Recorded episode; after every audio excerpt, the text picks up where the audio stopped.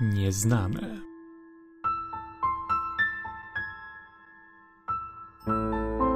Tajemnicze historie, które warto usłyszeć.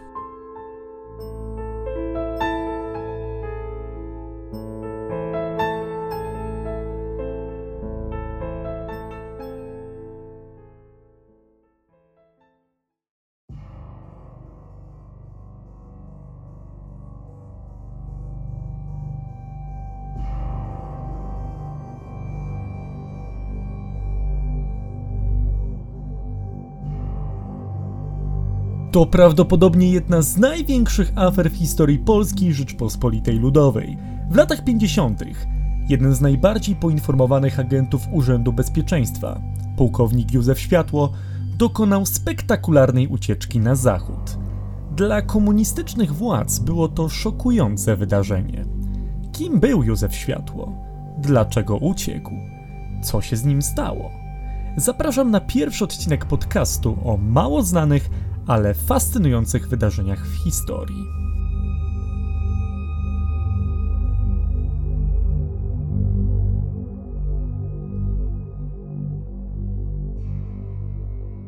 Na początku musimy wyjaśnić jedną ważną kwestię. Bohater dzisiejszego odcinka, Józef Światło, tak naprawdę nazywał się wcześniej nieco inaczej. W pierwszej części odcinka będę używał jego pierwotnego imienia i nazwiska. Przed Państwem zatem Isaac Fleischwarb.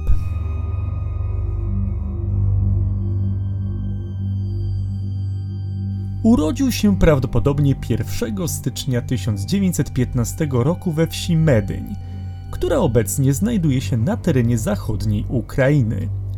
Jego rodzicami byli Gabriel Fleischwarb oraz Rebeka Wieseltu. Izak pochodził z wieloletniej żydowskiej rodziny. Miał czwórkę sióstr, trzy z nich były od niego starsze. Ojciec Izaka przez wiele lat pracował jako magazynier, najpierw na Ukrainie, a później w podkrakowskiej wsi Zielonki, do której to cała rodzina przeprowadziła się w latach dwudziestych. Izak nie był szczególnie zainteresowany nauką. Swoją edukację zakończył już na klasie siódmej. Nie utrzymywał również zbyt dobrych stosunków z rodziną, co wynikało z kilku przyczyn. Pierwszą z nich był związek chłopaka z atrakcyjną, lecz prowadzącą niezbyt moralne życie Frydą Colman. Mimo sprzeciwu rodziców, młodzi wzięli ślub w roku 1934. Drugą przyczyną była zaś działalność Izaka w młodzieżowej, komunistycznej organizacji o radykalnym, antypaństwowym charakterze. Jego aktywność w tym środowisku szybko zaczęła przekraczać granice prawa. Nic dziwnego, że w latach 30. Izak wylądował dwukrotnie w więzieniu za udział w strajkach. Tam zaś poznał osoby, które tylko jeszcze mocniej utwierdziły go w przekonaniu co do komunizmu. Nie ulega zatem wątpliwości, że właśnie wtedy Izak zdobył doświadczenie, które miało mu dać później szerokie perspektywy po zakończeniu II wojny światowej.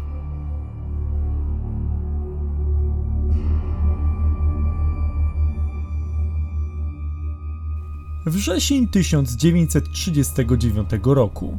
Rozpoczyna się II wojna światowa. Isaac Fleischfarb od kilku miesięcy pełni służbę w wojsku, dlatego siłą rzeczy bierze udział w obronie kraju przed hitlerowcami.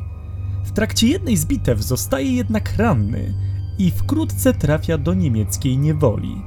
Po dwóch tygodniach udaje mu się uciec. Nie ma zamiaru jednak zostać w kraju – Zdaje sobie sprawę, że z powodu swojego pochodzenia może być zagrożony, dlatego postanawia uciec do Związku Radzieckiego i zostawia rodzinę. Władze Związku Radzieckiego szybko skazują go jednak za nielegalne przekroczenie granicy i wysyłają do obozu pracy. Tam Izak radzi sobie jednak zaskakująco dobrze.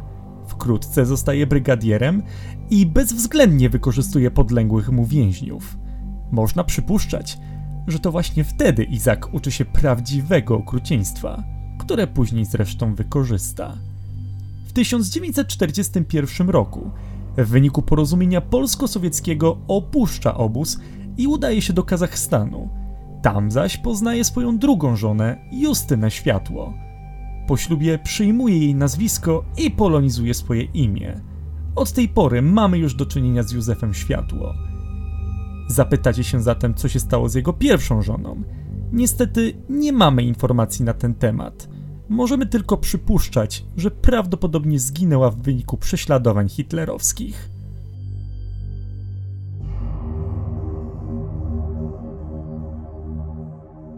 W następnych latach światło angażuje się w działalność komunistyczną.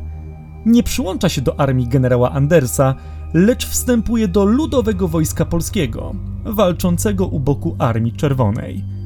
Jego kariera nabiera rozpędu, zwłaszcza gdy przyznaje się on do swojej radykalnej działalności przed wojną. Nic dziwnego, że wkrótce jego potencjał dostrzega NKWD, czyli sowiecki aparat bezpieczeństwa. Światło zaczyna nową karierę. Zostaje agentem.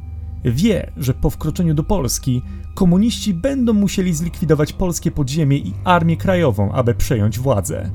Pod koniec II wojny światowej oddziały Ludowego Wojska Polskiego wracają do kraju u boku Armii Czerwonej. I rzeczywiście, rozpoczyna się proces przejmowania władzy przez komunistów i likwidacja polskiego podziemia. Po powrocie do kraju Józef Światło dołącza do Urzędu Bezpieczeństwa i przystępuje do walki z Armią Krajową. W dalszym ciągu współpracuje z NKWD.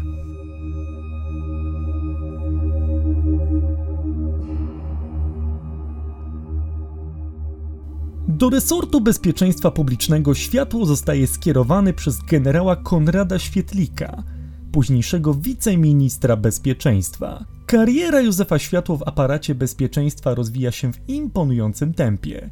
Od 1945 do 1948 roku piastuje on m.in. stanowisko zastępcy komendanta UB w Warszawie, Olsztynie oraz w Krakowie. Światło jest odpowiedzialny za represje i liczne aresztowania działaczy Polski podziemnej, w tym ostatniego dowódcy Armii Krajowej, generała Leopolda Okulickiego. Do legendy przechodzą jego okrutne przesłuchania. Jest inteligentny, bezwzględny i ślepo wierny zwierzchnikom. Nie dzieli włosa na czworo, tylko wykonuje rozkazy. Odgrywa również ważną rolę w wydarzeniach politycznych – Współorganizuje fałszowanie referendum z czerwca 1946 roku i wyborów do Sejmu w styczniu roku 1947, w wyniku których komuniści przejmują pełnię władzy w kraju i uzależniają Polskę od Moskwy. Światło udowadnia zatem, że jest lojalnym człowiekiem nowego systemu. Nic dziwnego, że wkrótce otrzyma jeszcze poważniejsze zadanie.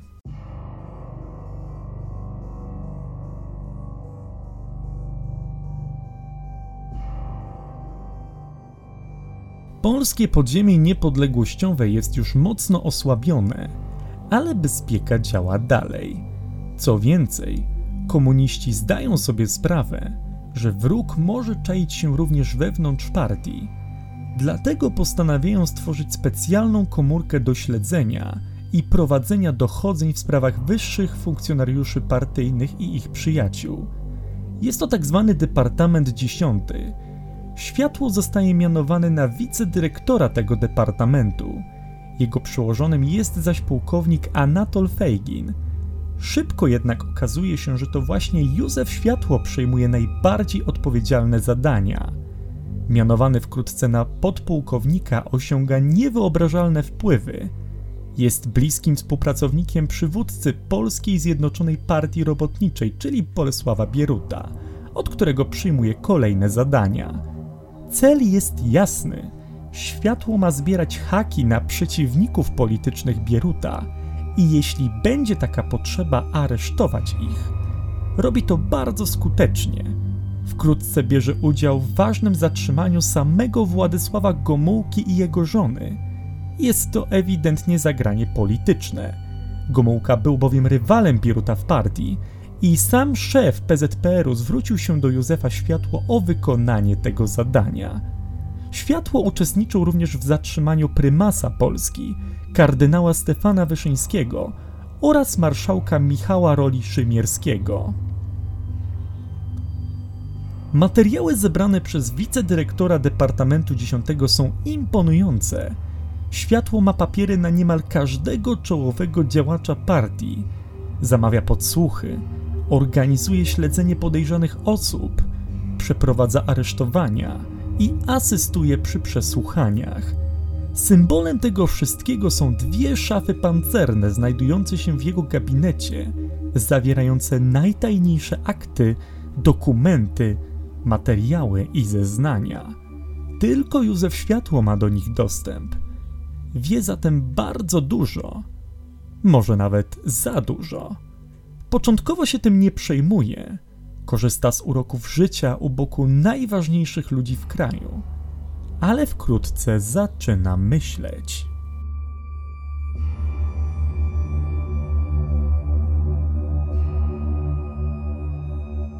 W Związku Radzieckim w 1953 roku umiera Józef Stalin. Po jego śmierci zaś zaczynają się stopniowe rozliczenia. Kolejni współpracownicy Stalina tracą wpływy. Aresztowany zostaje sam Ławrietni Beria, czyli szef sowieckich służb. Józef Światło na pewno jest świadomy tych zmian. Być może zaczyna się obawiać, że czystki dotrą również do Polski nie ma wątpliwości, że w takim przypadku Józef byłby pierwszy do odstrzału ze względu na swoją wiedzę. 2 grudnia 1953 roku. Po południu Józef Światło odwiedza w szpitalu żonę, którą czeka zabieg chirurgiczny. Stosunki między małżonkami od dawna już układają się nie najlepiej.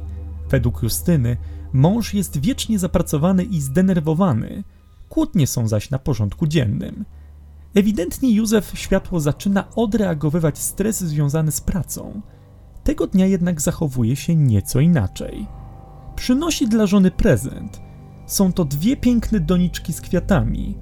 Józef Światło zapewnia żonę, że zabieg odbędzie się bez problemów. Rozmawiał zresztą nawet na ten temat z dyrektorem szpitala. Obiecuje również, że po wyjściu ze szpitala wyśle ją do Krynicy i razem z synkiem wyrwą się na kilka dni. Zanim to jednak nastąpi, musi na chwilę wyjechać w sprawach służbowych. Mówi małżonce, że jedzie do Pragi. W rzeczywistości zaś udaje się wraz z Anatolem Fejginem do Berlina w celach służbowych.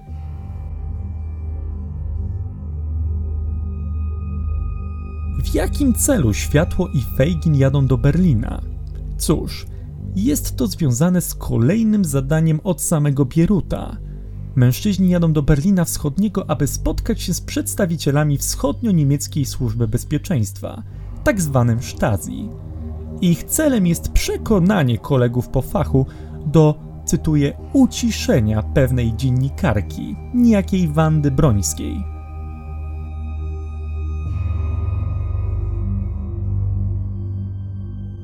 Do Berlina mężczyźni docierają 4 grudnia.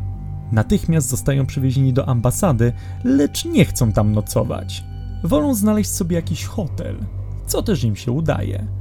Nie jest to eleganckie miejsce, ale zawsze coś. Tego samego dnia jeszcze Światło i Fejgin spotykają się z szefem bezpieki NRD. Co ciekawe, nie został on wcześniej powiadomiony o ich przyjeździe, dlatego wizyta nie jest zbyt przygotowana. Rozmowa trwa około godziny. Obie strony ustalają, że konkretne decyzje zostaną podjęte podczas następnego spotkania w poniedziałek. Światło i Fejgin opuszczają budynek i od tej pory ich zeznania nieco się różnią. Józef Światło twierdzi, że obydwaj udali się na małe zakupy, w trakcie których przypadkowo znaleźli się w Berlinie Zachodnim, o czym przekonali się dopiero w sklepie, gdy przyszło im zapłacić inną walutą. Według Fejgina zaś natychmiast obaj pojechali do hotelu. Trudno dzisiaj ustalić, kto mówił prawdę.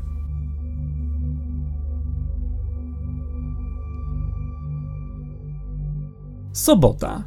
Punktualnie o godzinie 8.30 pod budynek hotelu podjeżdża samochód ambasady, który zawozi mężczyzn do biura.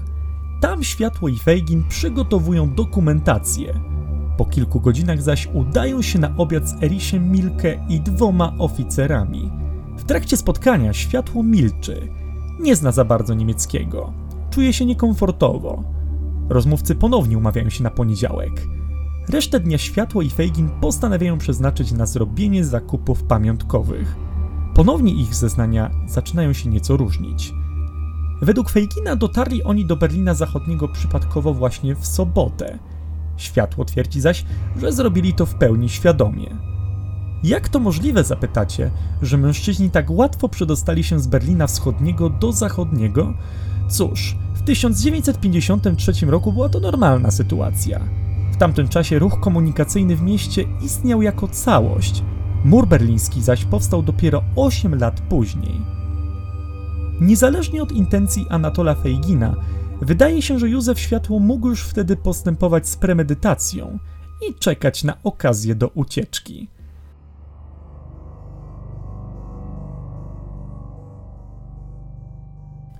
Mężczyźni docierają do zachodniej części miasta metrem. Zdają sobie z tego sprawę po wyjściu na ulicę. Ich uwagę zwracają tablice rejestracyjne samochodów, a także sklepy, które nie mogły być socjalistyczne. Mężczyźni dochodzą do wniosku, że powinni mieć przy sobie odpowiednią walutę. Feigin idzie zatem do pobliskiej budki, aby wymienić pieniądze i kupić papierosy. Zna w końcu lepiej język niemiecki. Światło zostaje na chwilę sam. Po paru minutach Feigin wraca, ale po jego towarzyszu nie ma już ani śladu.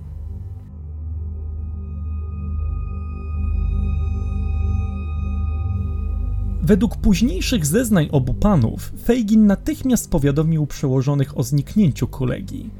Władze początkowo uznały, że światło został porwany przez Amerykanów. Wschodnio-niemieckie służby otrzymały bowiem informację kilkanaście dni później, że pewien mężczyzna zgłosił się do Amerykanów. Mógł to zrobić przecież pod przymusem. Ale nic z tych rzeczy. Józef Światło miał się dobrze. Gdy jego towarzysz poszedł wymienić pieniądze, Światło ruszył w kierunku posterunku zachodnio-niemieckiej policji. Tam zażądał natychmiastowego transportu do ambasady władz amerykańskich. Amerykanie byli zresztą w szoku. Nic dziwnego, że przez pierwsze tygodnie światło był notorycznie przesłuchiwany w tajnej bazie pod Frankfurtem. Musiał udowodnić swoją wiarygodność. W tamtych czasach prowokacje sowieckie nie należały do rzadkości. Józef Światło zaczął więc zeznawać.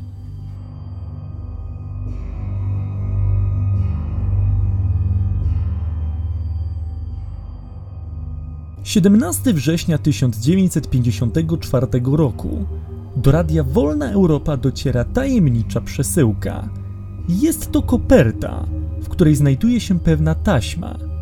Nieoczekiwanie zawiera ona nagranie samego Józefa Światło.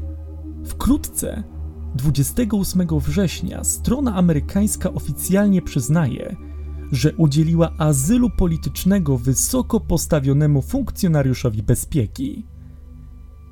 Jan Nowak-Jeziorański, szef Radia Wolna Europa, postanawia wykorzystać wiedzę Józefa Światło i rozpoczyna nagrywanie cyklu rozmów z byłym wicedyrektorem Departamentu X. Do przeprowadzenia specjalnego wywiadu zostaje oddelegowany dziennikarz Zbigniew Błażyński – Rozmowy są nagrywane w specjalnym pomieszczeniu przygotowanym przez CIA. Cały cykl zatytułowano intrygująco Za kulisami bezpieki i partii. Seria nagrań okazuje się prawdziwym dynamitem. Światło wie przecież sporo i zupełnie nie krępuje się w trakcie rozmowy. Mówi dużo. Opowiada o terrorze stosowanym przez bezpiekę, także wewnątrz partii. Odkrywa różne sekrety władz, przede wszystkim przepych, w jakim żyli najważniejsi politycy. Jest to zabieg celowy. Ludzie mają w końcu usłyszeć, że komuniści rządzący w Polsce może i głoszą równość, ale sami żyją na bogato, kosztem reszty społeczeństwa. Radio Wolna Europa rozpoczyna nadawanie cyklicznej audycji w październiku 1954 roku. Do lutego następnego roku powstaje 77 odcinków i 12 audycji specjalnych. Nie są one długie, trwają około 9 minut. To jednak w zupełności wystarczy. Seria ta wywiera na politykach PZPR piorunujące wrażenie. Od tej pory nikt nie ma wątpliwości, że należy w Polsce wprowadzić parę zmian. Zachód wie już za dużo o działaniach bezpieki i partii. Co ciekawe, pierwsze działania zapobiegawcze zostają podjęte jeszcze parę miesięcy wcześniej, przed ujawnieniem się uciekiniera. Po pierwsze, dochodzi do redukcji zatrudnienia w aparacie bezpieczeństwa. Po drugie, Ministerstwo Bezpieczeństwa Publicznego zastępuje Komitet do Spraw Bezpieczeństwa Publicznego. Po wystąpieniu Józefa Światło władza podejmuje kolejne kroki. Tysiące agentów UB zmienia swoje pseudonimy. Pojawiają się głosy, że należy wypuścić z więzienia wielu polityków, którzy zostali skazani w ramach czystek stalinowskich. Wreszcie zlikwidowany zostaje słynny Departament Dziesiąty, w którym pracował Józef Światło. Zmiany są poważne. Częściowo można przyjąć, że doprowadzą one do zmian w szeregach partii w 1956 roku, kiedy to władzę w Polsce przejmie Władysław Gomułka.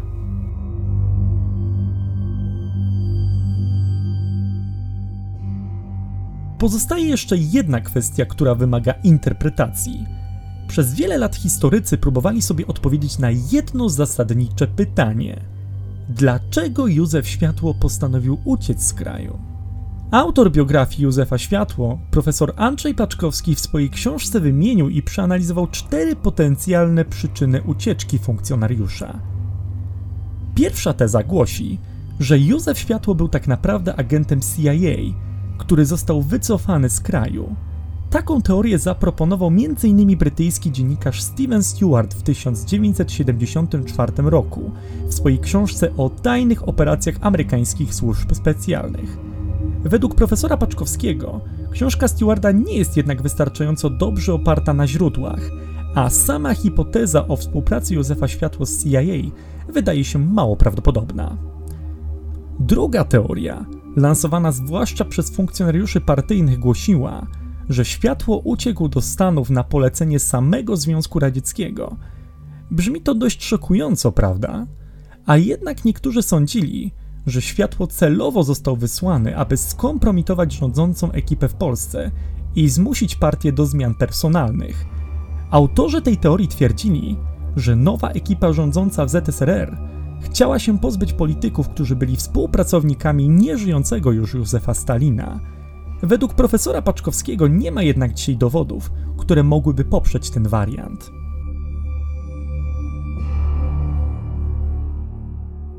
Według trzeciej teorii, Józef Światło podjął decyzję samodzielnie pod wpływem narastających tendencji antysemickich, a także pierwszych przejawów weryfikowania pracy służb w Warszawie po śmierci Stalina.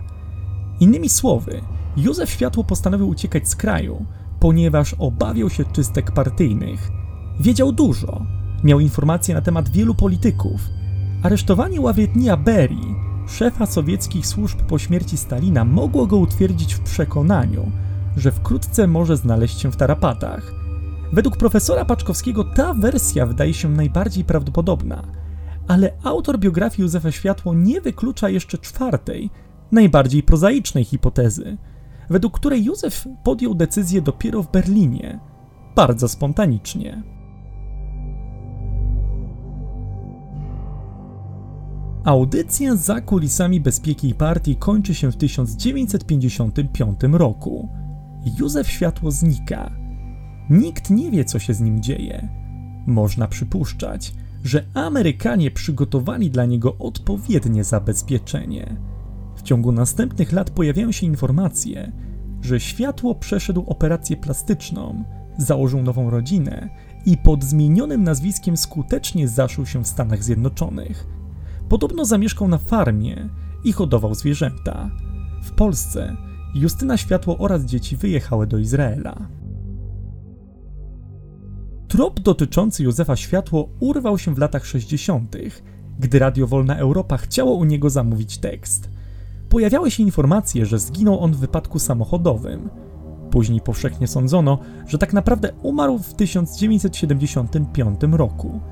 Ta teza została jednak obalona w 2010 roku, kiedy to Instytut Pamięci Narodowej, szukający od lat stalinowskiego zbrodniarza, dostał z amerykańskiego Departamentu Sprawiedliwości lakoniczną informację, że Józef Światło zmarł 2 września 1994 roku na terenie Stanów Zjednoczonych. Nie ulega wątpliwości, że strona amerykańska wie dużo na temat jego życia po ucieczce. Kto wie?